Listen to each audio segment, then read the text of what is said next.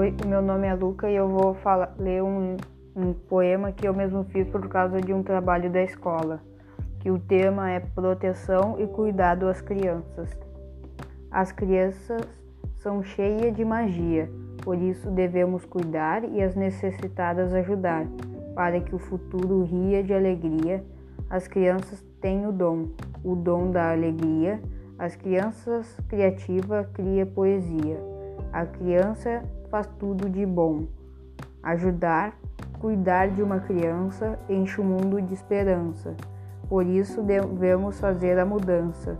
A criança é o futuro, devemos ter igualdade e todos devem ter humildade. Este é o mundo perfeito.